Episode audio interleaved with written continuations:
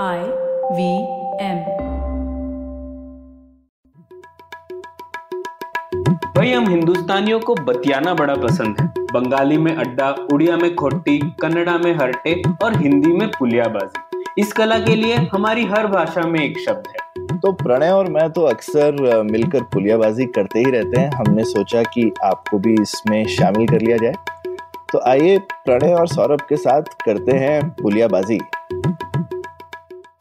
नमस्ते पुलियाबाजी श्रोताओं। पिछले हफ़्ते संविधान दिवस था और आपको तो पता ही है कि गणतंत्र और संविधान पर हम अक्सर कुछ अलग करने की कोशिश करते हैं। तो इस परंपरा को आगे बढ़ाते हुए इस बार पुलियाबाजी कर रहे हैं हम डॉक्टर अंबेडकर के लिखे गए एकमात्र इलेक्शन मैनिफेस्टो पर।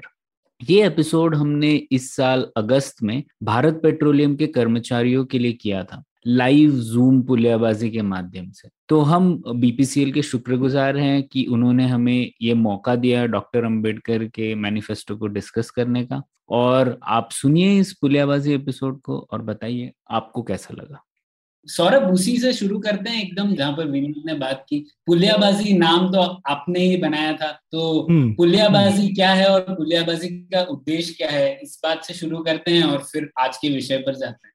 बिल्कुल बिल्कुल। तो जैसा विनीत ने बोला हमारी आई I मीन mean, मैं और प्रणय अक्सर डिस्कस करते थे हम दोनों तक्षशिला से जुड़े हैं पॉलिसी विषय पर काफ़ी गंभीर और डिटेल्ड डिस्कशंस करते थे। पर हम हमेशा देखते थे कि जैसे ही कोई जटिल टॉपिक आता था तो सिर सीधे हम अंग्रेज़ी में शिफ्ट हो जाते हैं। हाँ, कि जैसे कि हिंदी जो है वो आपस में गप्पे मारने की चीज़ है हालचाल पूछने की खाना खाया नहीं खाया उसके बाद जैसी काम की बात आई तो अंग्रेज़ी में शुरू हो गए। तो ये बड़ा अटपटा लगता था खुद ही सोचते थे कि हम ऐसा क्यों करते हैं। और जब अगर हिंदी में कोशिश करते थे उन विषयों को बोलने की तो ऐसे ऐसे शब्द आ जाते थे कि वो लगता नहीं था कि दिल पे चढ़ते हैं। तो ये सोच के हम लोगों ने काफ़ी समय से हम कोशिश कर रहे थे, हमने बड़ी अलग अलग कोशिशें करी लिखने की, हिंदी में सोचा मैगजीन बनाएँगे बड़ा बड़ा बहुत हमने पापड़ बेले। लेकिन उसके बाद हमको ये पॉडकास्ट का मीडियम जो है एक समझ में आया जिसमें हम लोग और ये हमारे खुद के लिए, आप लोगों को भी पसंद आता है, ये अच्छी बात है, पर हम खुद चाहते हैं कि हम ये डिस्कशन करें और हिंदी में करें, और आसान भाषा में करें, आम हिंदी में करें। एकदम ऐसी जटिल हिंदी नहीं यूज़ करें जो कि सिर्फ़ कॉपी किताबों में मिलती है। हमारे आम, जैसे तो पुलियाबाजी वर्ड वहीं से आया। पुलिया जो लोग छोटे टाउन शहरों में रहते हैं, उनको पता होगा कि जो छोटी सी कलवर्ट होती है ना आई मीन एक स्टॉम वाटर ड्रेन घर के बाहर होती है, उसके ऊपर में एक छोटा सा एरिया बना होता है, जिसमें एक पुलिया तो अक्सर घर से बाहर निकलते हुए जो एक डिस्कशन हो जाता है कभी कभी जब आपकी बैठक खत्म हो जाती है और उस बैठक के बाद में आप पुलिया पर एक घंटा और गपशप लगा लेते हैं दुनिया की समय समस्या सुलझाने के लिए वो पुलियाबाजी हो जाती है। तो हम यही करते हैं हम उसी तरीके की बातें करते हैं उसी तरीके का भाषा का यूज़ करते हैं और वैसे ही कोशिश करते हैं कि जैसे हम आपस में सहज रूप से बात करें वही अपने श्रोताओं तक लेके जाए। तो ये हमारी कोशिश है। बिल्कुल। तो आज के मुद्दे पर आते हैं और शुरुआत करने से पहले हम ये कह दें कि अगर आपके पास कोई भी सुझाव या सवाल हो तो क्यू एंड ए में डालिए और हम लोग हमारे जो विचार हैं, वो निजी हैं, हम लोग किसी संस्था को रिप्रेजेंट नहीं कर रहे हैं। लेकिन ये हमारी एक इंटरेस्ट रहा है हम दोनों का कि और पढ़ा जाए डॉक्टर अंबेडकर की कितना कुछ लिखा है उन्होंने तो हम लोगों ने उनके उस भंडार से कुछ ना कुछ रीडिंग्स की हैं और वो हम लोग हमेशा चाहते हैं कि और लोगों तक पहुँचे। तो उसी पर शुरुआत करते हैं सौरभ अंबेडकर पर पुलियाबाजी में हमारे श्रोताओं को पता है हमने तीन चार एपिसोड किए हैं। तो अ, अंबेडकर और पुलियाबाजी का ये रिश्ता क्या है? और हम लोग उनके ऊपर इतनी चर्चा क्यों करते हैं? हाँ तो तो अंबेडकर के ऊपर तो हमने काफ़ी जैसे आपने बोला हमने काफ़ी एपिसोड किया। हम हम एक्सपर्ट नहीं हम कह सकते हम फ़ैन हैं ओके तो ये। फ़ैन वाला डिस्कशन है तो हम दोनों अंबेडकर फ़ैन हैं। अंबेडकर के काफ़ी एसेज लेख और किताबें पढ़ते भी हैं। और हमको लगता है कि अंबेडकर के बारे में पढ़ने की जगह अंबेडकर को पढ़ना चाहिए। तो। अक्सर क्योंकि हम देखते हैं कि अंबेडकर ने ये किया वो किया वो कॉन्स्टिट्यूशन के जन जनजाता थे वगैरह ऐसे ये चीज़ें हम पढ़ते रहते हैं अंबेडकर की कहानियाँ पढ़ते रहते हैं पर अंबेडकर ने जो लिखा वो हम एटलीस्ट हमको ऐसा दिखा और हमने खुद ही बहुत लेट पढ़ा अंबेडकर की राइटिंग्स हम्म। भी बहुत ज़्यादा पॉपुलर नहीं थी पब्लिश भी बहुत लेट हुई हैं। अब इंटरनेट की वजह से एटलीस्ट हम तक तो पहुँची तो हमको लगा कि हमको औरों तक भी पहुंचाना चाहिए। तो हमने बड़े बड़े उनके इम्पोर्टेंट जो एसेज हैं उनको डिस्कस किया है जो उनका बहुत फ़ेमस स्पीच जो कि नहीं दे पाए थे वो एनाइलेशन ऑफ़ कास्ट उसके ऊपर हमने एक पूरा एपिसोड किया था। उन्होंने बीफ के ऊपर बहुत बड़ा लेख लिखा है फ़ेमस वो हमने किया। इनफैक्ट uh, सारी चीज़ें तो कवर नहीं कर सकते आज बहुत ही छोटा समय है लेकिन अंबेडकर की एक बड़ी अच्छी थ्योरी थी uh, कि दलित वर्ड कहाँ से आया। तो अभी अंबेडकर और दलित तो एकदम जुड़े हुई चीज़ें हैं तो ये काफ़ी इंटरेस्टिंग चीज़ है क्योंकि काफ़ी लोग ऐसा मानते हैं खासकर नॉर्थ इंडिया में कि ये दलित वर्ड जो है ऐसा पद दलित से आया है वगैरह इनफैक्ट काफ़ी हमने अंबेडकर स्कॉलर्स के मुँह से भी सुना है कि वो ये अभी भी यही मानते हैं। जबकि अंबेडकर ने खुद लिखा है एक तो अंबेडकर इकोनॉमिस्ट भी थे पॉलिटिकल साइंटिस्ट तो थे ही पॉलिटिशियन भी थे एंथ्रोपोलॉजिस्ट भी थे ठीक है? हम्म। और मैं बोलूँगा सोशियोलॉजिस्ट भी थे तो और सारी चीज़ें बहुत ही डीपली करते थे। तो उन्होंने अपनी थ्योरी बनाई थी कि दलित शब्द कैसे आया और मुझे बहुत बढ़िया लगा। उन्होंने उन्होंने ये सोचा कि जब शुरू में हमारी सोसाइटी जैसी रही होगी हिंदुस्तान में तो क्या हुआ होगा? और उन्होंने दलित शब्द को बहुत अच्छे से एनालाइज भी किया। तो दलित वर्ड का रूट सेम है, जैसे दाल शब्द का होता है। जैसे मूंग से, मूंग को दलें तो मूंग दाल बन जाती, है ना? तो उन्होंने कहा कि ये दलित लोग भी जो है, वो उसी तरीके से आए। तो पुरानी हिंदुस्तान में ऐसा अंबेडकर का, की प्रस्तावना है। कि खूब सारे ट्राइब्स या गाँव रहे होंगे और वो यूजली गाँव जो है, एक कुटुंबी गाँव बन जाता था, इस तरह से गाँव बने खूब सारे। और फिर ओवर टाइम काफ़ी सारे ये गाँव जो हैं, वो बिखरते रहे होंगे किसी ना किसी वजह से। कभी आक्रमण की वजह से, अकाल की वजह से इकोनॉमिक सर्कमस्टेंसेस की वजह से, किसी ना किसी वजह से वो गाँव बिखरते होंगे। और फिर वो सोचते थे कि उन लोगों का क्या हुआ होगा कि एक गाँव जब खत्म होता है तो सारे लोग तो नहीं खत्म हो जाते होंगे, कुछ लोग बचते होंगे। लेकिन उनको दूसरे गाँवों में पूरी एक्सेप्टेंस नहीं मिलती होगी हम्म। तो उन्होंने ये प्रस्तावना करी कि जो ये बाकी गाँवों से टूटे हुए लोग हाँ, तो उन्होंने इसलिए बोला कि वो दलित हैं क्योंकि वो टूटे हुए लोग हैं और वो जो हम्म। टूटे हुए लोग हैं वो बाकी गाँवों के आसपास की पेरीफेरी में बस जाते होंगे और वो उन लोगों को वो काम करने को मिलता होगा जो कि गाँव में लोग करना नहीं चाहते होंगे और धीरे धीरे ये सैकड़ों सालों में इस तरह से खूब सारी प्रजातियाँ बन गई, जो कि वो काम करने लगी, जो कि मेन पॉपुलेशन जो मेन एलिट था उस टाइम का, या जो लोग इस तरह से बिखरे हुए नहीं थे, वो लोग नहीं कर सकते थे। तो ऐसे धीरे धीरे दलित समाज की, और दलित समाज तो हम एक वर्ड यूज़ करते हैं, और अंबेडकर को ऑब्वियसली पता ही था कि उसमें कितने सारी जातियाँ थी। जो कि इस पूरे समाज को बनाती हैं। पर ये पूरी सारी जातियाँ, उनका मानना था कि उनका उनका जो जन्म है, वो इस मैकेनिज्म इस सोशल मैकेनिज्म से हुआ होगा और ये सोशल मैकेनिज्म दलित वर्ल्ड में छुपा है। तो ये मुझे काफ़ी इंटरेस्टिंग चीज़ लगी। अंबेडकर ने काफ़ी, मैंने तो छोटे में बोला है, पर अंबेडकर ने काफ़ी आर्ग्यूमेंट्स दे करके ये हाइपोथेसिस ही बोलेंगे। किसी को पता तो नहीं है एग्जैक्टली ऐसा हुआ था कि नहीं। अंबेडकर को शायद खुद भी नहीं पता होगा, पर ये अंबेडकर की थ्योरी थी और उन्होंने इसके लिए काफ़ी अच्छे आर्ग्यूमेंट्स दिए कि ये थ्योरी क्यों सही होगी। तो ये ये ये तो इस तरीके की डिस्कशन हम लोगों ने अंबेडकर के ऊपर ऑलरेडी की हुई। तो आज की डिस्कशन पे आते हैं प्रणय हाँ तो सौरभ मुझे तो लगता है कि मैंने कुछ पैनल्स अटेंड किए हैं हिंदी में ही जिस हम्म। पर डॉक्टर अंबेडकर पे चर्चा होती है और मेरे हिसाब से तीन तरीके से चर्चा होती है ठीक है? अच्छा, तो हम्म। एक चर्चा होती है ऐसे भक्ति भाव से मतलब हम्म। कि जैसे कि ठीक है संविधान के रचयिता थे या फिर आइकॉन थे वगैरह और सरकारें उनके लिए पुतले भी खड़े कर देती है जगह जगह है ना? तो उस तरीके से। लेकिन तो पर मुझे वो बहुत अटपटा सा लगता है क्योंकि डॉक्टर अंबेडकर ने खुद ये चेतावनी दी थी उनके जो प्रसिद्ध स्पीच है ग्रामर ऑफ़ अनार्की अगर लोगों को कुछ पढ़ना है उनका तो एक कुछ चीज़ पढ़ना है तो वो स्पीच पढ़िए। हम्म। क्या वो कहेंगे? अराजकता का व्याकरण। ग्रामर ऑफ़ अनार्की बिल्कुल। ये तो ये वो स्पीच जो कि फाइनल कॉन्स्टिट्यूएंट असेंबली में जब कॉन्स्टिट्यूशन प्रस्तावना के टाइम पर उन्होंने करी। बिल्कुल हाँ। हम्म। तो उन्होंने खुद उन्होंने चेतावनी दी थी उस बारे में कि वो कहते थे कि महान लोगों के प्रति हमें कृतज्ञ तो होना चाहिए लेकिन उनके प्रति भक्ति भाव रखना सरासर गलत है हम्म। तो उन्होंने कहा है कि भक्ति धर्म में हो तो ठीक है हम्म। लेकिन अगर भक्ति राजनीति में आ जाए हम्म। तो पतन हो सकता है और तानाशाही आना एकदम स्वाभाविक है तो ये उन्होंने खुद वॉर्न किया था तो ये एक पर काफ़ी डिस्कशन अंबेडकर का इस तरीके से ही होता है। या तो हीरो वर्शिप या फिर लोग एकदम ही विरुद्ध होंगे। उन्होंने क्या बोला है क्या कहा है उसके बारे में तो हम्म। सोचेंगे नहीं। तो ठीक है एक ही है।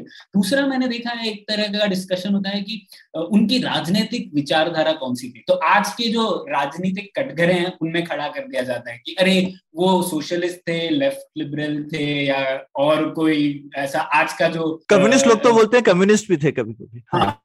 तो कोई भी नया अपना बना दो और हाँ।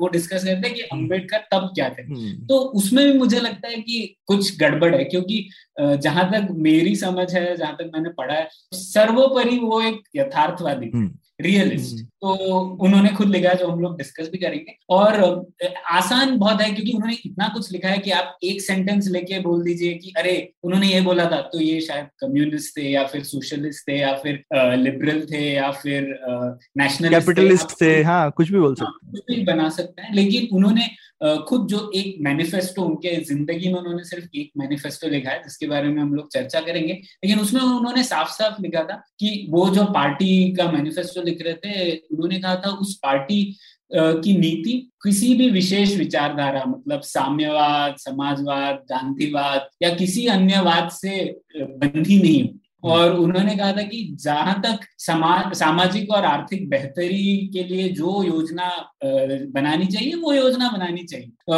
उसका किसी वाद का होना ज़्यादा ज़रूरी नहीं है। हम्म। तो ये बहुत ही अच्छी बात लगी। उन्होंने कहा जहाँ तक मूल कुछ भी हो एक ये भी उन्होंने कहा था कि उस पॉलिसी का शायद अंग्रेज़ों से आई हो या और कहीं से आई हो फॉरेन विचारधारा हो वो फ़र्क नहीं पड़ता। लेकिन बशर्ते वो उनके सिद्धांतों पे ठीक हो उसको अडॉप्ट करना चाहिए। तो हम्म। बहुत अच्छी बात कही थी उन्होंने जीवन के प्रति वही उनका जो दृष्टिकोण था वैसे ही तर्क संगत था। तो एक ये बात थी। दूसरा मुझे ये भी प्रॉब्लम लगता है कि इस तरीके के आर्ग्यूमेंट की वो एक किसी विचारधारा से जुड़े हुए थे एक्चुअली सबसे अच्छी बात मुझे जो ये लगती है कि डॉक्टर अंबेडकर ने अपने ही विचार अपने जीवन के दौरान कितने बार बदले हम्म, और। उन्होंने ये कहा भी कि आ, मैं विचार अपने बदलते रहता हूँ उसमें कोई गलत बात नहीं है। तो उन्होंने एक बहुत अच्छा उनका एक मज़ेदार सेंटेंस था तो मैं पढ़ना चाहता हूँ। हम्म। उन्होंने लिखा था कि इमर्सन ने कहा है कि निरंतरता मतलब कंसिस्टेंसी इमर्सन ने कहा है कि निरंतरता एक गधे का गुण है और मैं खुद को गधा नहीं बनाना चाहता। हम्म।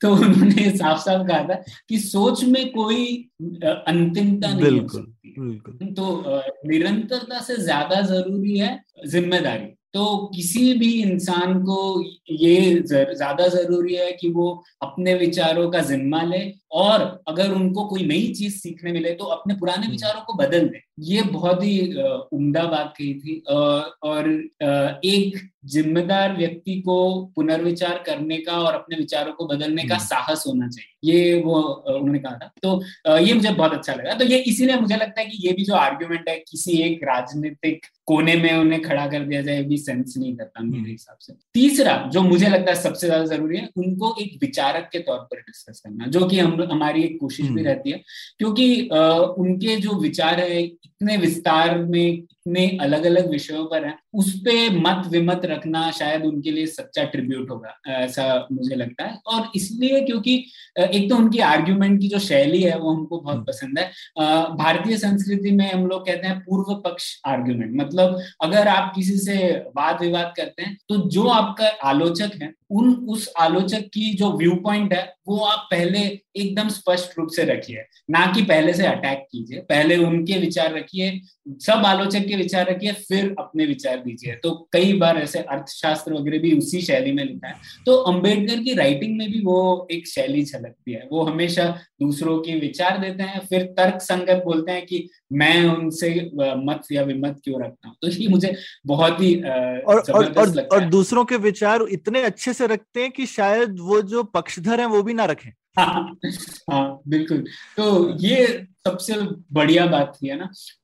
तो इस तरीके से मुझे लगता है अंबेडकर को डिस्कस करने की ज़रूरत है। उनके क्या विचार थे? और उनके कई विचार है जिनसे हम आज शायद अग्रीमेंट नहीं भी रखते। लेकिन सबसे बढ़िया बात यह है कि उन्होंने जिस तरीके से विचार लिखे हैं, तर्क दिए हैं, आप सीधा तर्क से ही एंगेज कर सकते हैं और उससे मत या विमत रख सकते हैं। आपको किसी इंसान, जैसे कई बार मैं पढ़ता हूँ सौरभ और किसी के लेख लिखते हैं ना तो वो एक बार में उनका जो आर्ग्यूमेंट आता है, वो बोलते बोलते थे अंत में कि बस मुझे ऐसे लगता है, इसलिए है।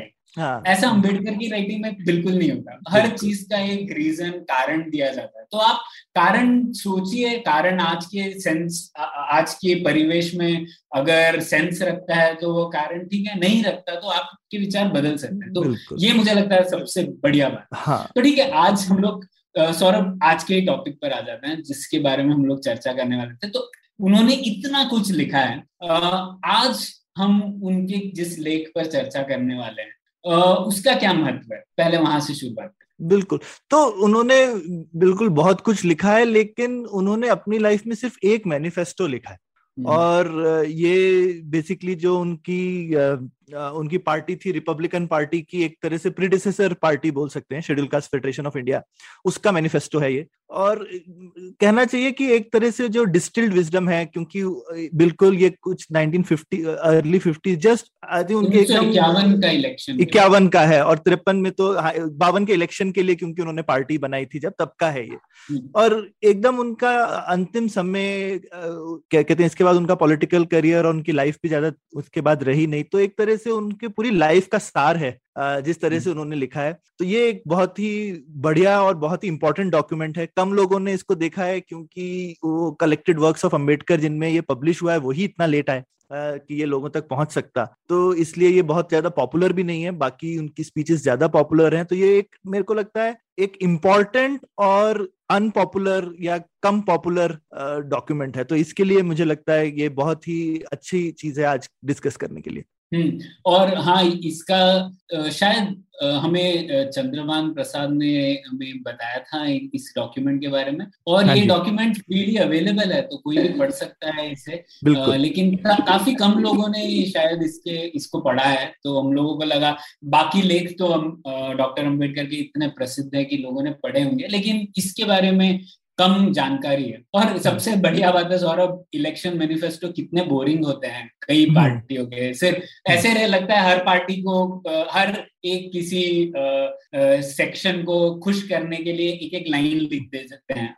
नॉर्मली इलेक्शन मैनिफेस्टो ऐसे होते हैं। लेकिन ये मैनिफेस्टो कितना अलग है। हम्म। इसमें हम्म। बहुत ही स्ट्रॉन्ग ओपिनियन दिया गया है। कई चीज़ों पर जो उस टाइम की जो सोच थी, उसके विपरीत विचार लिखे गए हैं, डॉक्टर अंबेडकर ने। तो ये मुझे लगा बहुत ही नई बात थी। हम्म। एक ऐसा मैनिफेस्टो है जो आप पढ़ सकते बिल्कुल, बिल्कुल। कोई मैनिफेस्टो आप पढ़ पाए हाँ। और और कहने को शेड्यूल कास्ट फेडरेशन का मैनिफेस्टो है और उसमें ऐसे देखा जाए तो दलितों की बात इतनी सी भी नहीं है। हम्म। सारी की सारी देखा जाए तो सारे देशवासियों की बात है। हाँ, तो, तो ये भी हाँ, एक दिखाता है कि भाई मतलब अंबेडकर जो है उनको कभी कभी वो होता है ना कि उनको एक कोने में रख दिया गया कि ये दलितों के नेता हैं। वगैरह। भाई वो। देश के नेता थे और ये मैनिफेस्टो दिखाता है कि वो देश के नेता क्यों थे। तो सौरभ वहीं से शुरुआत करते हैं। इस मैनिफेस्टो में वो पहले उस पार्टी के सिद्धांत लिखते हैं उनकी पॉलिसी लिखते हैं फिर उनके प्रोग्राम लिखते हैं। तो सबसे पहले तो सिद्धांत क्या लिखे थे उस मैनिफेस्टो में? उसके बारे में चर्चा। सो so, ये एक सिद्धांत एक ऐसी चीज़ है जिसमें अंबेडकर के विचार बदले नहीं। ठीक है। अगर आप उनकी राइटिंग्स शुरू से लेके एंड तक देखें तो जो एक जिनको कहते हैं, जो उनके एकदम कोर प्रिंसिपल्स वैल्यूज़ और मूल्य हैं वो कांस्टेंट है और वो और वो हमारे कॉन्स्टिट्यूशन में भी है वो फ्रेंच कॉन्स्टिट्यूशन में है उससे पहले भी थे और और शायद वो गए होंगे जब यूएस वगैरह तब उन्होंने ज़्यादा पढ़ा होगा या शायद उससे पहले भी। तो जो हम बोलते हैं लिबर्टी इक्वालिटी फ्रेटर्निटी आज़ादी बराबरी और भाईचारा तो वो बोलते थे कि ये उनके लिए मेन सिद्धांत है कि भाई समाज में बराबरी होनी चाहिए। सब लोगों को आज़ादी होनी चाहिए और भाईचारा होना चाहिए। ये तीन चीज़ों के ऊपर पूरी सारी चीज़ें हम बिल्ड कर सकते हैं पर ये अगर तीन चीज़ों को हम बना के रखें इनफैक्ट उनका एक बहुत फ़ेमस ऐसे है जहाँ पे वो बताते हैं कि वो बुद्धिस्ट हम्म। क्यों बने और उन्होंने बौद्ध धर्म क्यों चुना। उसको भी वो यहीं से शुरू करते हैं। हम्म। काफ़ी बार लोग उल्टा करते हैं कि मैं ये धर्म है और उसका जस्टिफाई करेंगे कि मैं ये धर्म क्यों अपना रहा हूँ। उन्होंने उल्टा किया था। उन्होंने बोला कि मैं आज़ादी बराबरी भाईचारे में विश्वास करता हूँ तो अब मैं खोजता हूँ कि कौन सा धर्म ये मूल्यों से सबसे ज़्यादा कंपेटेबल है और सबसे ज़्यादा विचार मिलते हैं। तो उन्होंने काफ़ी सब धर्मों को एनालाइज करते हैं और फाइनली बोलते हैं कि बौद्ध धर्म सबसे क्लोज है इस टाइप के विचार के कि जिसमें आज़ादी बराबरी और भाईचारा मेरे को दिखता है, इसीलिए मैं ये धर्म अपना रहा हूँ। तो वो हर बार मूल्यों से शुरू करते हैं और बोलते हैं, ये मेरे मूल्य हैं, इसीलिए मैं कुछ करूँगा। तो इवन ये मैनिफेस्टो में भी और भारत के संविधान में भी ये मूल्य हमारे प्रियम्बल में ही है, आज़ादी बराबरी भाईचारा। बहुत इंपॉर्टेंट मूल्य है और और वो ये लेके नहीं चलते कि ये सिर्फ़ शेड्यूल कास्ट के लिए है या शेड्यूल ट्राइब्स के लिए है ये सब देशवासियों के मूल्य होने चाहिए। और इसीलिए हमारे भारत के संविधान के भी मूल्य हैं। तो इससे देखो ये भी समझ में आता है ना कि ऐसा नहीं कि संविधान बन गया लेकिन अब हम अपने मैनिफेस्टो में कुछ और बात करेंगे। हाँ। ठीक है? कि भाई संविधान के मूल्य हैं और पार्टी के मूल्य में कोई फ़र्क नहीं है।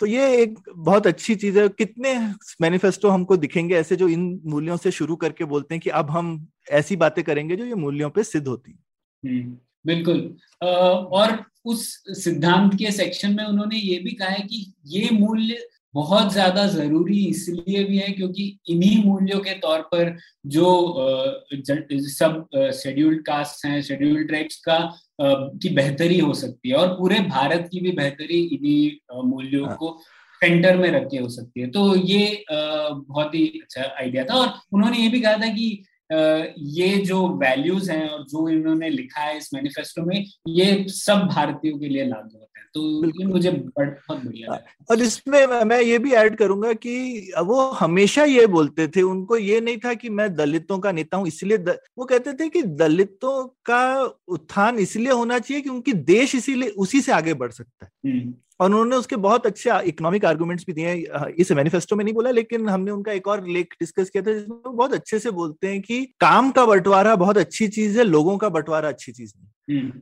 तो जब आप लोगों का बंटवारा करते हैं तो एनीवे भाईचारा खत्म होता है उन तीनों चीज़ों में से, अगर आप देखें, और देश की तरक्की भी कम होती है। तो देश के लिए बहुत ही खराब चीज़ है कि हम ऐसा कुछ करें। तो लोगों में बंटवारा नहीं चाहिए। काम का बंटवारा तो अच्छा होता है। डिवीज़न ऑफ़ लेबर बहुत अच्छी बात है। तो division of labour not division of labourers जिसको वो अंग्रेज़ी में उन्होंने जिस तरह से लिखा तो बहुत ही उनके जो बोलते हैं ना, फंडे एकदम सही जगह पे ठीक है तो ठीक है ये सिद्धांत है अब हम हम्म। लोग आ जाते हैं प्रोग्राम पे तो हम्म। जैसे दूसरे मैनिफेस्टो में भी होता है हर मतदान के पहले हर पार्टी जो मेन विषय रहते हैं उस समय के उसके हम्म। ऊपर अपने मत रखती है तो इस लेख में भी उन्होंने लिखा है कई सारे विषय जो आज़ादी के बाद भारत फेस कर रहा था, उसके ऊपर उन्होंने अपने विचार रखे कि ये जो पार्टी है, इसके क्या मत होंगे, किस तरीके से वो भारत का उद्धार करेगी। तो उसमें हम लोग आ जाते हैं। सबसे पहले जो प्रोग्राम था उन्होंने लिखा कि कुछ हमारे पुराने विषय हैं कुछ नए विषय जो आए हैं उनके ऊपर डिस्कस करते हैं तो पहले जो पुराने विषय थे सबसे पहले था हम्म। गरीबी उसके ऊपर चर्चा करते हैं सौरभ और उसमें भी बहुत ही क्लियर लॉजिक और एक तर्क है तो वो कहते हैं ये मैं शुरू हम्म। करता हूँ फिर आप बताइएगा हम्म। ठीक बोला कि नहीं मैंने तो पहले वो सबसे पहले कहते हैं कि भारत का सबसे बड़ा प्रॉब्लम गरीबी है और गरीबी की सिर्फ़ दो कारण है कहते हैं एक तो है जो हमारी एग्रीकल्चर है उसकी प्रोडक्टिविटी मतलब उत्पादकता काफ़ी कम है और दूसरा कारण है कि जनसंख्या काफ़ी ज़्यादा है। तो ये उनके दो कारण थे तो उन्होंने लिखा है कि इन दोनों प्रॉब्लम को सॉल्व कर लेंगे तो गरीबी का प्रॉब्लम भी धीरे धीरे कम हो जाएगा। तो फिर वो कहते हैं कि जनसंख्या नियंत्रण जैसे है उसके लिए वो लिखते हैं कि काफ़ी कुछ करना चाहिए सरकार को पॉलिसी बनानी चाहिए वगैरह वगैरह। तो ये एक उनका काफ़ी मुख्य मुद्दा था इसमें। दूसरी बात जो खेती की उत्पादकता वाला पॉइंट था ये तो अंबेडकर ने काफ़ी 1917 में ही उन्होंने कैसे लिखा था the problem of small land holdings in India और उन्होंने काफ़ी समय पहले ही कहा था कि एग्रीकल्चर नॉन प्रोडक्टिव है उससे मतलब ये हम लोग जो आज बात कर रहे हैं वो सौ साल पहले उन्होंने लिखा है इकोनॉमिस्ट के तौर पर कि ये सबसे बड़ा प्रॉब्लम है कि काफ़ी ज़्यादा लोग हैं और काफ़ी छोटी छोटी ज़मीन पर डिपेंडेंट है। तो जब तक हम लोग एग्रीकल्चर से लोगों को निकाल नहीं पाएँगे और कोई और उनको व्यवसाय नहीं दे पाएँगे तब तक हम लोग ये गरीबी का प्रॉब्लम नहीं सॉल्व करते। तो ये उन्होंने सौ साल पहले कहा। और उसमें कैसे निकाल? करेंगे। उसके लिए उन्होंने कहा कि एक तो तेज औद्योगिकरण की ज़रूरत। तो उन्होंने बहुत अच्छी बात लिखी थी कि उस समय याद रखिए, उन्नीस सौ इक्यावन में एक हवा चल रही थी कि कम्युनिज्म, सोशलिज्म सबसे बेहतर है। कैपिटलिज्म शायद खराब है तो ये बहुत जंग चल रही थी। तो वो लिखते हैं इस मैनिफेस्टो में कि गरीबी के खिलाफ जो उपाय है वह सिर्फ़ अधिक उत्पादन ना कि हम्म। उत्पादन का तरीका। मतलब पैटर्न ऑफ़ प्रोडक्शन जैसे कम्युनिज्म सोशलिज्म कैपिटलिज्म वो बोलते हैं उससे फ़र्क नहीं पड़ता जो भी वाद ले आइए बस उत्पादन हम्म। बढ़ना चाहिए वो हम्म। ज़्यादा ज़रूरी है। तो वो कहते हैं कि जहाँ पीएसयू की ज़रूरत हो वहाँ पीएसयू होना चाहिए। जहाँ पीएसयू की ज़रूरत ना हो वहाँ पर बिल्कुल निजी उद्योग होने चाहिए। तो ये भी एक बैलेंस दिखता है। ऐसा नहीं कि सब कुछ स्टेट या सरकार को करना चाहिए या फिर सब कुछ प्राइवेट सेक्टर में छोड़ देना चाहिए। तो ये बहुत ही अच्छी बात लिखी थी उसमें। और फिर खेती का आधुनिकरण कैसे किया जाए? तो ये तीसरी बात थी कि एक तो औद्योगिकरण हो जिससे ज़्यादा से ज़्यादा लोग खेती छोड़ के कोई और प्रोडक्टिव व्यवसाय में जा पाए। दूसरा खेती के आधुनिकरण के लिए उन्होंने तीन चीज़ें कही थी। एक कोऑपरेटिव फार्म्स होने चाहिए। दूसरा उन्होंने कहा था मैकेनाइजेशन बहुत ज़रूरी है कि किस तरीके से हम आधुनिकरण कर। अगर हम लोग खेती जैसे पिछले कई सदियों से करते आ रहे हैं वैसे करेंगे तो कोई फ़ायदा नहीं है। तो उन्होंने ये भी कहा था कि इसमें सरकार का काफ़ी बड़ा योगदान होना चाहिए मैकेनाइजेशन में। और हम्म। तीसरा वो ये भी कहते हैं कि कॉटेज इंडस्ट्रीज़ जो है वह ज़रूरी है क्योंकि एग्रीकल्चर सिर्फ़ काफ़ी नहीं है। और इसके लिए इलेक्ट्रिसिटी ज़रूरी है और इसके लिए अगर सरकार नए बाँध बनाए बड़े बड़े बाँध बनाए तो उसका ये पार्टी पूरी तरीके से सहयोग देगी। तो ये उनका मुख्य पॉइंट था, गरीबी कैसे हटाया जाए इस पर। तो आप क्या कहते हैं इस पर? तो उस जमाने के हिसाब से मेरे ख्याल से जिसको कहते हैं ना एकदम कटिंग एज थे अंबेडकर के हाँ। जो उस समय के मेरे ख्याल से जो सबसे मॉडर्न पूरी दुनिया में जो भी सबसे मॉडर्न थॉट अवेलेबल था अंबेडकर ने यूज़ किया अब हम सौ साल बाद लगभग या अभी पचहत्तर साल के बाद में ये मैनिफेस्टो के उनका लैंड होल्डिंग का तो तुमने बताया जैसे ऐसे सौ साल पुराना है। और अभी भी लोग मानते हैं तो कि हमारे यहाँ पे क्योंकि बहुत छोटी छोटी लैंड होल्डिंग है, उससे काफ़ी फ़र्क पड़ता है। पर मुझे लगता है वो कहीं कहीं पे चैलेंज हो रहा है। हम और कंट्रीज़ में देख रहे हैं कि छोटी लैंड होल्डिंग्स के बावजूद भी लोगों, लोग अच्छी प्रोडक्शन कर रहे हैं। तो कहीं पे मुझे लगता है टेक्नोलॉजी का शायद फ़र्क है। उस समय की टेक्नोलॉजी से शायद जो सच्ची जो बातें सही थी वो आज की टेक्नोलॉजी से शायद सही नहीं है। आजकल तुम यूएस वगैरह में देखोगे एक कंटेनर के अंदर प्रॉफिटेबल फार्म बना देते हम्म। ना? तो मतलब साइज़ से फ़र्क नहीं पड़ता है। फ़र्क पड़ता है कि आपकी प्रोडक्टिविटी जो है वो मोस्ट इंपॉर्टेंट चीज़ है। तो वो प्रोडक्टिविटी कैसे लाए? उत्पादक की उत्पादकता मेरे तो जबान पे चढ़ता ही नहीं है वर्ड मैं तो एक्चुअली हाँ। सोच रहा था कि जैसे हम खेती के लिए तो ये हम अपने श्रोताओं को बताए हम अक्सर ये सब डिस्कस करते हैं कि ये शब्द ठीक है कि नहीं। तो, हम्म। तो इसका नमूना यहाँ आपको देते हैं। तो जैसे प्रणय उपज वर्ड नहीं होता है। तो जैसे खेती में तो हम बोलते हैं उपज तो बड़ा सहज वर्ड लगता है। हम्म। लेकिन उपज जो है वो सिर्फ़ खेती में यूज़ होता है। अगर हम उसको व्यक्तियों के लिए यूज़ करें तो उसका मतलब बदल सकते हैं ना। हम तो हम हमारी उपजता क्या है? हमारी उपज वो है जो हमारी प्रोडक्टिविटी हाँ, हाँ, तो। तो ये एक अच्छा वर्ड है जो कि हम उसको रिपर्पज कर सकते हैं पर ठीक है हाँ, आगे आगे बढ़ते हैं। तो तो मेरे ख्याल से ये मेरे को लगता है कि एक शायद खेती में हम और चीज़ें सोच सकते हैं। मैकेनाइजेशन तो ऑब्वियसली चाहिए, लेकिन आजकल मैकेनाइजेशन के भी बियॉन्ड चला गया। अब तो सॉइल लेस फ़ार्मिंग और ये सब की बातें चल रही हैं राइट तो तो मुझे लगता है टेक्नोलॉजी बदल गई है तो सिर्फ़ वही पुराने आर्ग्यूमेंट्स को नहीं देखना चाहिए। सेम थॉट प्रोसेस से देखना चाहिए कि आज की टेक्नोलॉजी के हिसाब से क्या सच है। दूसरा हम्म। एक जो पॉपुलेशन वाली चीज़ है वो तो मेरे हिसाब से पूरी तरह से डिस्क्रेडिट हो चुकी है सोशल साइंस रिसर्च में कि हम्म। ज़्यादा पॉपुलेशन होना से कोई नुकसान है ये अभी भी हमारी सरकार का प्रोग्राम बना हुआ है क्योंकि सरकारें तो बहुत देर में बदलती हैं लेकिन मेरे हिसाब से अगर आज अंबेडकर होते तो वो खुद ही बोलते कि हाँ ये मैं तो बिल्कुल नहीं मानता हूँ। मुझे मेरे हिसाब से Ambedkar would would be the first person जो कि बोलते पॉपुलेशन प्रॉब्लम नहीं हाँ, तो मेरे ख्याल से वो हाँ, एक चीज़ है। हाँ, हाँ ये सौरभ वैसे वो परिवेश क्या था उस तरीके से देखना चाहिए क्योंकि उन्नीस में बहुत लोगों ने ऐसे लिखा था कि अरे भारत तो उन्नीस सौ सत्तर में इतनी आबादी हो जाएगी कि खत्म हाँ। हो जाएगा देश नहीं रहे। ऐसे कई कई किताबें भी लिखी है द पॉपुलेशन बॉम्ब एक बहुत फ़ेमस किताब थी उसमें तो लिख दिया था कि 1970 तक खत्म है भारत इतनी आबादी हो जाएगी। लेकिन शायद वो लोग भी भूल गए कि जैसे जैसे मॉडर्निटी आती है वैसे जैसे जैसे लोग और शहरों में जाते हैं अपने आप समाज में ये बदलाव आता है। पूरे विश्व में आया है और भारत में भी आया है कि सिर्फ़ खाने को लेकर अरे खाने को लेकर के देखो 1950-60 में लोग सोचते थे कि हिंदुस्तान कभी अपने को खिलाने का खाना ही नहीं उगा सकता। हाँ. ए, ए, एक मैंने 1960 की साइंस फिक्शन बुक पढ़ी थी जो कि सौ साल बाद का दुनिया देख रही है उसमें ये सोच रहे थे कि चाँद से खाना उगा के हिंदुस्तान भेजेंगे ठीक है तो लोग ऐसा सोचते थे उस समय कि सोचो चाँद पे खाना उगाने की इमेजिनेशन है लेकिन हिंदुस्तानी लोग अपने लिए खाना उगा पाएँगे ऐसा लोग सोचते थे कि हम नहीं कर पाएँगे। ठीक है। हाँ। तो लेकिन सभी ऐसा सोचते थे कि मतलब कुछ ही लोग नहीं तो अंबेडकर भी उन्हीं में से थे उनको भी लगता था हम नहीं कर पाएँगे।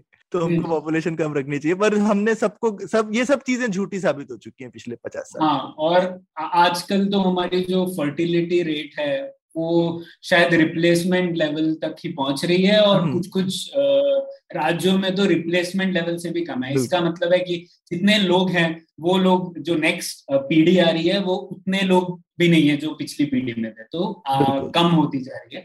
और पर एवरेज देखे तो 2.2 है फर्टिलिटी रेट टीएफआर और रिप्लेसमेंट लेवल 2.1 होता है। तो हम लोग थोड़े आगे पर जनसंख्या अपने आप कम होती ही जा रही है। और हम लोग ये हमेशा पुलियाबाजी में भी कहते रहते हैं कि मुख्य प्रॉब्लम सिर्फ़ पॉपुलेशन तो है ही नहीं बल्कि अंडर गवर्नेंस है। तो ओवर पॉपुलेशन इतना बड़ा इशू नहीं है अंडर गवर्नेंस प्रॉब्लम है। तो हमें इस पर ध्यान रखना चाहिए कि कैसे हम लोग गवर्नेंस बेहतर करें ना कि ये सोचे कि अरे हम लोग अपनी आबादी कैसे कम करते हैं। आबादी तो हम सब लोगों से बनती है तो सरकार को उसी तरीके से गवर्नेंस बिल्कुल। ठीक है तो ये आ, हम लोग ने डिस्कस किया एक मुख्य मुद्दा तो जो था गरीबी का। अब आ जाते हैं उस मैनिफेस्टो में कुछ नए विषय डिस्कस हम्म। किए थे जो उस समय काफ़ी नए तो उन पे डिस्कस करते हैं एक बहुत बड़ी जो चर्चा चल रही थी तब थी वो थी लिंग्विस्टिक स्टेट मतलब भाषीय राज्य जो बाद में उन्नीस सौ छप्पन में बने हमारे।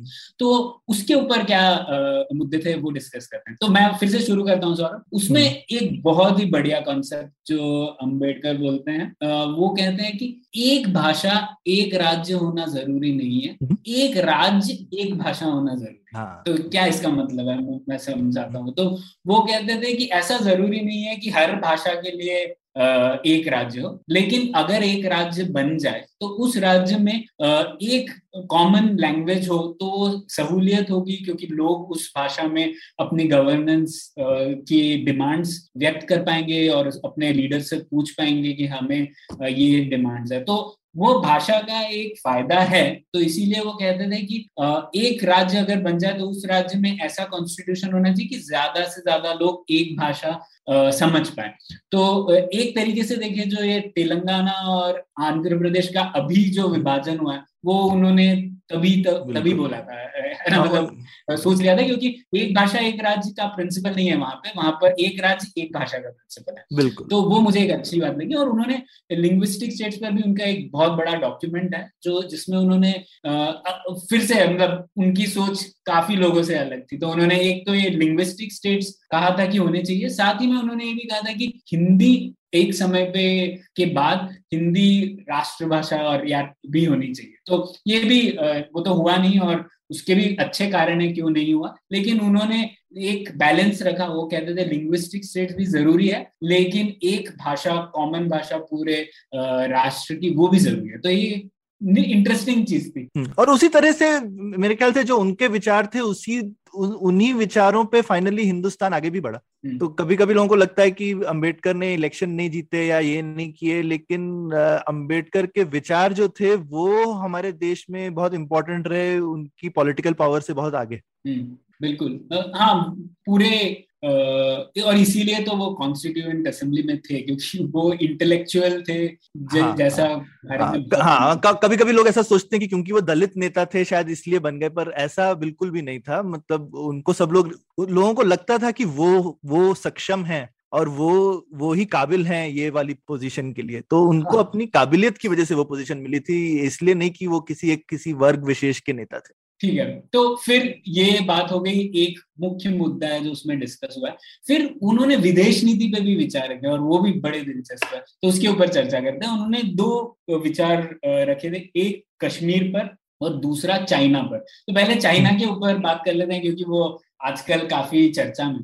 तो फिर से ध्यान रखना चाहिए कि उन्नीस सौ इक्यावन में क्या हो रहा था। नाइनटीन फोर्टी नाइन में कम्युनिस्ट चाइना आ गया था और फिर कम्युनिस्ट चाइना जब आ गया था तो काफ़ी भारत पैरवी कर रहा था कम्युनिस्ट चाइना की कि वो संयुक्त राष्ट्र का हिस्सा बन जाए। हाँ, ताइवान की जगह। पहले ताइवान को नहीं और नहीं हाँ, और ताइवान को दिया था ना उस टाइम पे भी। तो उनको लग रहा हाँ, था कि ताइवान की जगह मेनलैंड चाइना को रिकॉग्निशन दे दिया जाए। हाँ, रिकॉग्निशन दे दिया जाए। तो ये काफ़ी चर्चा थी कि क्या होना चाहिए। तो इसके ऊपर डॉक्टर अंबेडकर ने फिर से लिखा है। तो पहले तो वो लिखते हैं साफ़ साफ़ कि कम्युनिस्ट चाइना की संयुक्त राष्ट्र में हमें एकदम ही जंग हम्म। नहीं लड़नी चाहिए। उस क्यों लिखा था ऐसा? वो साफ़ साफ़ कहते हैं कि क्योंकि हम कम्युनिस्ट चाइना की तरफदारी कर रहे हैं हम अमेरिका से अच्छे संबंध नहीं बना पा रहे।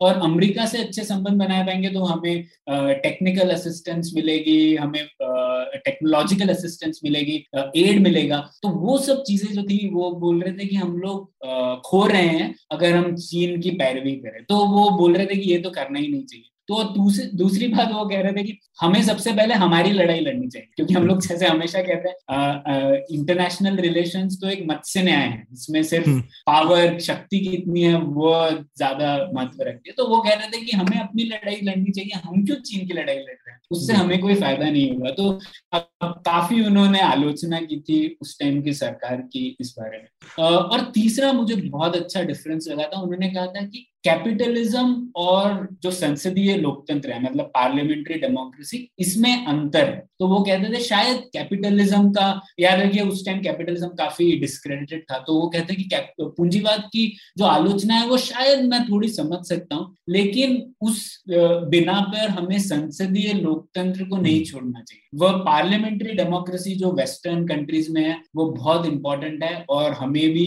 भारत में उसी शैली को अपनाना है तो हमें सिर्फ़ क्योंकि वेस्ट से हम लोगों को परहेज है कैपिटलिज्म से या वगैरह उसकी वजह से हमें पार्लियामेंट्री डेमोक्रेसी नहीं छोड़नी चाहिए ये उन्होंने एक बहुत ही साफ़ हम्म। तरीके और इसमें इस तो हाँ, इसके ऊपर तो इसमें दो चीज़ें एक तो पार्लियामेंट आजकल काफ़ी लोगों को ऐसा लगता है कि हिंदुस्तान में प्रेसिडेंशियल सिस्टम क्यों नहीं है वगैरह हम्म। और इस पे बहुत चर्चा उस समय हुई थी और हमको वो चर्चाएँ पढ़नी चाहिए ऐसा नहीं है कि कोई लोग बेवकूफ़ थे कि उन्होंने सोचा नहीं हाँ। हम ये उठा लेते हैं क्योंकि ब्रिटेन ऐसा करता था। बहुत सोच विचार के लोगों ने ये सोचा, समझा था कि हिंदुस्तान की समाज के लिए पार्लियामेंट्री सिस्टम, आइडियल सिस्टम है। और ये ये कोई ऐसे कोई जस्ट बेवकूफ़ी में या जल्दबाजी में ये डिसीज़न नहीं लिया गया था। क्योंकि सिर्फ़ यूके क्यों? अभी मतलब उस टाइम पे यूएस और इवन फ्रांस में भी प्रेसिडेंशियल सिस्टम था तो हमारे यहाँ पे लोगों को सब पता थे सारे सिस्टम क्या है दुनिया में। हाँ। और काफ़ी सोच समझ के पार्लियामेंट्री सिस्टम तो अंबेडकर बहुत ज़्यादा सपोर्टर थे पार्लियामेंट्री डेमोक्रेसी के। और आजकल मैं काफ़ी सुनता हूँ मेरे को लगता है लोगों को वो आर्ग्यूमेंट फिर से पढ़ने चाहिए कि क्यों पार्लियामेंट इंपॉर्टेंट है और हर एमपी की क्या इंपॉर्टेंस है? ये एक इंपॉर्टेंट चीज़ है दूसरी एक अंबेडकर मतलब मैं बोलूँगा पचास साल आगे थे सब लोगों से ये समझने में कि अमेरिका हिंदुस्तान का दोस्त हाँ। होना चाहिए उस टाइम पे कोई ये नहीं सोचता था फाइनली कितना हम 2004 में हमने ढंग से दोस्ती 2005 में जब वो civil nuclear 2004 5 civil nuclear deal हुई मनमोहन सिंह को इतनी गालियाँ भी पड़ी उसके लिए उस टाइम पे पर उन्होंने बड़ी हिम्मत दिखाई थी। और वाजपेयी ने शुरू शुरुआत की थी। दोनों मतलब एक तरीके का पूरा वो बना था कि अक्रॉस पार्टी एक कंसेंसस बना कि हमको ये करना चाहिए। हम्म। तो लेकिन उस 1950 में तो अंबेडकर के अलावा कोई नहीं था हिंदुस्तान में ये बोलने वाला। और शायद एक उनका बैकग्राउंड भी एक अलग था ज़्यादातर लोगों का थोड़ा ब्रिटेन में ज़्यादा शिक्षा वगैरह थी। अंबेडकर ने पीएचडी यूएस में जाके करी थी। तो इसकी हम्म। वजह से उन लोग उनका यूएस से काफ़ी डिफरेंट उनका पर्सपेक्टिव था उनके टीचर्स यूएस के थे वगैरह। और ब्रिटेन और यूएस का तो थोड़ा हेट और लव रिलेशनशिप था ही राइट तो जो हम्म। लोग थोड़े ब्रिटेन से ज़्यादा क्लोज थे उनको लगता था कि यूएस से थोड़ा बच के रहना चाहिए। तो ये एक और चीज़ है जिसमें मुझे लगता है कि अंबेडकर मतलब लिटरली पचास साल आगे थे बाकी पूरे हिंदुस्तान और बाकी पूरे राजनीतिक समाज से। हाँ बिल्कुल। और उस उस टाइम पे यूके में एक वो फेबियन सोशलिज्म की लहर चली थी हम्म, हम्म। जो कि यूएस में में नहीं थी तो शायद इस वजह से भी बहुत जो आर्थिक तौर पर भी विचार बहुत अलग है। काफ़ी लोग जो उस टाइम पे थे वो सिर्फ़ सोच रहे सब कुछ सरकार को करना हम्म, चाहिए। हम्म। सिर्फ़ गवर्नमेंट कंपनीज़ होनी चाहिए निजी एंटरप्राइज नहीं होना चाहिए। उसमें भी अंबेडकर अलग विचार रखते हैं। वो दोनों चीज़ें होनी चाहिए ऐसे ठीक है तो ये इंटरनेशनल रिलेशन में एक और विचार पे उन्होंने बहुत बात की थी इसमें कश्मीर के ऊपर और वो भी बहुत इंटरेस्टिंग हम्म। विचार था। तो उसमें भी उन्होंने काफ़ी यथार्थवादी मत रखा। तो उनका मानना था और ये ठीक उन्नीस की बात है तब ना तो टेररिज्म था और ना तो भारत और पाकिस्तान में आ, सिर्फ़ कश्मीर पे जंग थी पर उसके बाद की जंग तो हुई नहीं थी। तो उसमें उन्होंने तीन चीज़ें कही थी। एक उन्होंने तब कहा था कि कश्मीर का मुद्दा सुलझाए बिना भारत पाकिस्तान में क्लेश बना रहेगा हम्म। ये उन्होंने लिखा था तब। इसको सुलझाने का एक ही तरीका कश्मीर का मुद्दा सुलझाया जाए और वो लिखते हैं कि इसको सुलझाने के दो तरीके हैं। एक जो इंडिया और पाकिस्तान का पार्टीशन था उसे मान लिया जाए बंटवारे को मान लिया जाए। क्योंकि उस समय ये भी बात चल रही थी ना कि अरे वापस पाकिस्तान खत्म कर देना चाहिए भारत एक बड़ा भारत बन जाना चाहिए। तो वो कह रहे थे कि वो तो नहीं होगा। अब बंटवारा जो हुआ हुआ उसे मान लीजिए। दूसरा वो ये भी उन्होंने इसमें स्पष्ट लिखा है कि जो उस वक्त मुस्लिम बहाल कश्मीर कश्मीरी ज़िले थे वो पाकिस्तान को दे दिए जाए और जो बाकी ज़िले थे जे में वो भारत में रख लिए जाए। तो ये उस टाइम की आ, सोच के बारे में और उन्होंने ये कहा था कि इसी तरीके से अगर हम लोग इस पथ पर चले तो हम लोग भारत और पाकिस्तान में अच्छे संभाव अच्छे संबंध रखने की ज़्यादा गुंजाइश। तो ये उस टाइम के विचार हम्म। थे। आज के हालात में हम लोग कैसे देखें? हाँ, और मुझे लगता है उसमें भी देखो कि वो बड़े प्रिंसिपल थे। उन्होंने बेसिकली बोला कि हमने बंटवारे का एक प्रिंसिपल माना है। तो उसी प्रिंसिपल को कंटिन्यू कर लेते हैं। तो वो प्रिंसिपल सिर्फ़ ब्रिटिश इंडिया में था और क्योंकि कश्मीर उस समय प्रिंसली स्टेट थी तो वहाँ पर लाइन नहीं खींची गई। रेड क्लिफ लाइन जो है वो पंजाब तक खत्म हो जाती है। तो हम्म। उसके ऊपर उन्होंने कहा सेम लाइन को कंटिन्यू कर लो सेम प्रिंसिपल पे जैसे तहसील तहसील डिवाइड कर रहे थे ऊपर भी उसी तरह से लाइन खींच दो तो एक आपने आपस में एग्री की हुई है ना चीज़ तो उसी पे कर लो। तो मुझे लगता है उस समय शायद किया होता तो किया होता पर अब नहीं हुआ। तो अब जो नहीं हुआ तो यथार्थवाद बेसिकली बोलता है कि आज की डेट में जो है अब वो है। अब। आज तो मैं बोलूँगा और और अभी वो पीओ के वहाँ पे चला भी गया ऐसा भी नहीं है कि पूरा कश्मीर हमारे पास है। तो मुझे लगता है यथार्थवाद ये कहता है कि एलओसी को इंटरनेशनल बॉर्डर बना लेना चाहिए जो कि हिंदुस्तान का एक इनफॉर्मल व्यू रहा ही है इस चीज़ पे। तो ऐसा कोई हम नई चीज़ नहीं कह रहे और मेरे हिसाब से आज की डेट में अंबेडकर होते तो वो भी शायद यही कहते वो भी कुछ अलग नहीं बोलते। बिल्कुल और उसके बाद तो बहुत बदलाव आए ना उसके बाद पाकिस्तान से आतंकवाद शुरू हो गया वगैरह वगैरह। तो अः हाँ यथार्थवाद तो यही कहता है एक बार अगर एक राष्ट्र और राज्य बन गया फिर उसे बदलना और उसकी बाउंड्रीज बदलना बहुत मुश्किल हो जाता है। तो तो सत्तर साल हो गए। तो हाँ अलग विचार हो जाएँगे उसमें। ठीक है तो ये इंटरनेशनल रिलेशन पे। अब हम लोग लास्ट पार्ट पे आ जाते हैं। तो उन्होंने ये भी लिखा था कि ठीक है ये कुछ पुराने विषय हैं और ये कुछ नए विषय हैं। इनको सॉल्व करने के लिए सरकार के पास पैसे चाहिए। तो उन्होंने हम्म। ये पूरे मैनिफेस्टो में एक पब्लिक फिनेंस आर्ग्यूमेंट भी दिया है कि कैसे पैसे जुटाएँ इस बारे में। तो सबसे हम्म। पहले तो वो जैसे कहते हैं कि जो कश्मीर इशू है अगर हम लोग उस टाइम पे सुलझा ले इस तरीके से जैसा उन्होंने कहा है तो वो उन्होंने कैलकुलेशन भी किया और कहते हैं कि उस समय के हम लोग पचास करोड़ रुपए प्रति वर्ष बचा पाएँगे क्योंकि हम लोगों को इतनी बड़ी आर्मी नहीं रखनी पड़ेगी वहाँ पे और वह प्रॉब्लम तो बड़ा ही है आगे जाके क्योंकि फिर आतंकवाद आ गया और हमारी चालीस प्रतिशत आर्मी तो वहीं पर रहती है कश्मीर में हम्म।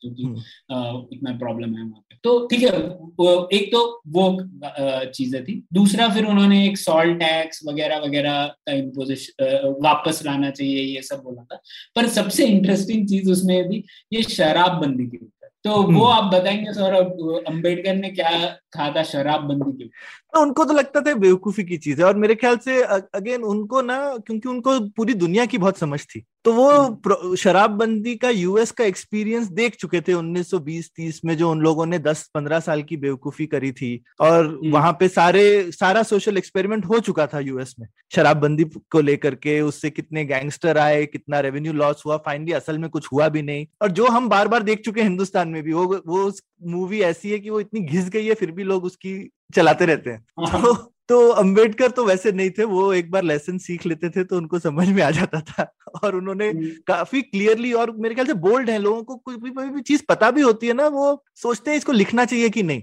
पर मेरे ख्याल से वो हम्म। अकेले राजनेता हैं जिन्होंने शराबबंदी का मतलब एकदम ठोस बोला कि नहीं होनी चाहिए क्लियरली अपने मैनिफेस्टो में तो बहुत मेरे को अच्छा लगा कि मतलब जिसको कहते हैं ना साफ़ दिल के नेता। हाँ तो मैं एक्चुअली उनका जो पूरा एक सेंटेंस था मैं वो पढ़ना चाहता हूँ क्योंकि वो इतना हुँ? इतना जोरदार है। तो उन्होंने कहा था कि एक शराबबंदी का खर्च आम जनता वहन करती तो वो ये हाँ। कह रहे थे क्योंकि आप अगर शराबबंदी लगा देंगे तो एक तो उससे प्रॉब्लम सॉल्व नहीं होगा। लोग अडल्ट्रेशन करेंगे वगैरह और उससे तो कितनी मृत्यु होती है और साथ ही साथ सरकार को रेवेन्यू लॉस भी होता है। तो इसीलिए उन्होंने लिखा था आम जनता को एक लाख या दो लाख आदतन पियक्कड़ों को सुधारने की कीमत क्यों चुकानी चाहिए?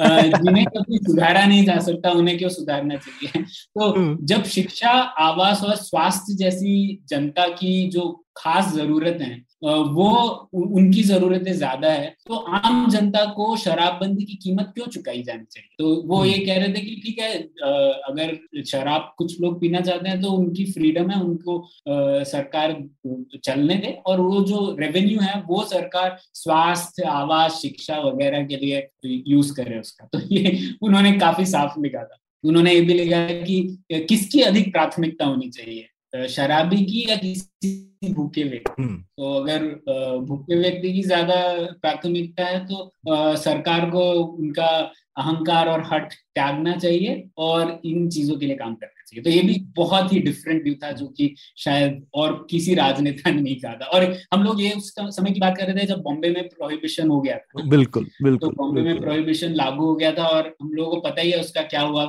अंत में सरकार को तो पीछे जाना ही पड़ा बिल्कुल बिल्कुल बिल्कुल। तो अभी खत्म करते हैं और बहुत सारे सवाल हैं उसमें से कुछ उठाते हैं। आई थिंक हम अपने समय के एकदम अंत पे पहुँच गए हैं क्योंकि थोड़ा सा लेट शुरू किया था हमने। तो और और यूजली हम अपने श्रोताओं को बोले, हम अपनी जब, वैसे पॉडकास्ट में पुलियाबाजी करते हैं तो हमारे पास समय की पाबंदी होती नहीं है तो हमको आदत है कि गप्पे जो है बिना टाइम देखे करनी चाहिए हाँ। तो लेकिन लेकिन अभी हम तो ऊपर से जाते हैं कुछ कुछ सवाल social equality what extent equality should be तो अंबेडकर को तो लगता था कि सब हमें उनका तो मूल सिद्धांत है कि भाई बराबरी जो है वो तो कॉन्स्टिट्यूशन में हमने डाली है कि extent equality would be possible तो वुड बी पॉसिबल तो कह नहीं सकते उसके लिए तो वो थोड़े हताश थे। उनको लगता था कि हिंदुस्तान की जो समाज है उसमें जाति की उसमें जाति प्रधानता जो है उससे वो बहुत निराश थे। और उनको लगता था कि वो जाति जो है वो जाति नहीं है। तो उसका बहुत उनको था लेकिन वो मानते थे कि हमको सब कुछ करना चाहिए कि ये चीज़ें हम हटा हाँ, सकें। तो और मैं सिर्फ़ लेख ही रेकमेंड कर सकता हूँ क्योंकि हम तो एक्सपर्ट नहीं है लेकिन अंबेडकर का जो स्पीच है हम लोगों ने बोला था ग्रामर ऑफ़ अनार्की वो गूगल कीजिए आपको मिल जाएगा। तो उसमें उन्होंने किया है कि उन्होंने कहा है जैसे हम लोग कहते हैं ना नेशन स्टेट कंट्री इन सब में फ़र्क है। तो नेशन जो है, वो एक मानसिक अवस्था है। हम लोग सब सोचते हैं कि हम भारतीय हैं, इसलिए हम भारतीय हैं। तो वो नेशन होता है, जिस मतलब कॉम जिसे कहेंगे हम लोग उर्दू में।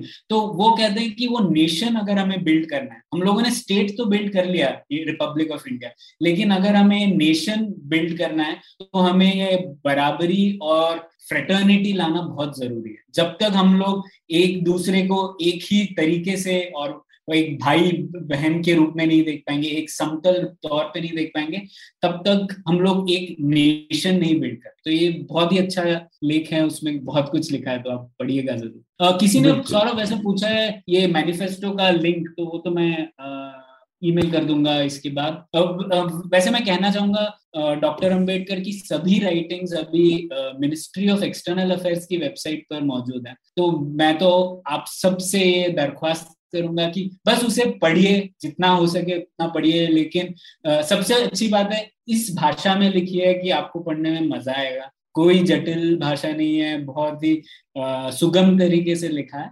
और ये सब मैनिफेस्टो से लेके उनका अनाइलेशन ऑफ़ कास्ट सभी चीज़ें, पाकिस्तान पर जो उन्होंने किताब लिखी है, वो भी मौजूद है तो वो आप पढ़ सकते हैं। बिल्कुल, और मैं तो कहूँगा सबसे ज़्यादा हमको भी यही पसंद है, मुझे लगता है अंबेडकर से इंस्पायर होने का सबसे अच्छा जो तरीका है, वो यही है कि अंबेडकर के विचारों से और जो उनका एक जो तरीका, एकदम पैना तरीका है कि वो कैसे एक चीज़ को पकड़ते हैं एक छोर से और घुसते चले जाते हैं अंदर तक। ऐसे कोई भी चीज़ सतही तौर पे नहीं है। एकदम ठोस आर्गुमेंट देते हैं ज़बरदस्त थिंकिंग है और वो सब निकल के आती है उनकी राइटिंग से। तो हम तो बिल्कुल जस्टिस नहीं कर रहे। मैं बोलूँगा जब आप खुद पढ़ेंगे तो आप खुद बोलेंगे कि, कि वाह क्या इंसान थे। हाँ बिल्कुल।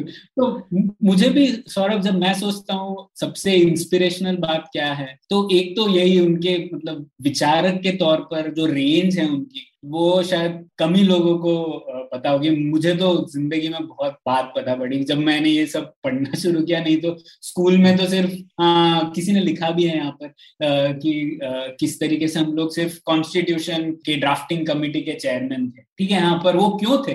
क्योंकि आप पढ़ेंगे तो आपको पता पड़ेगा वो क्यों थे।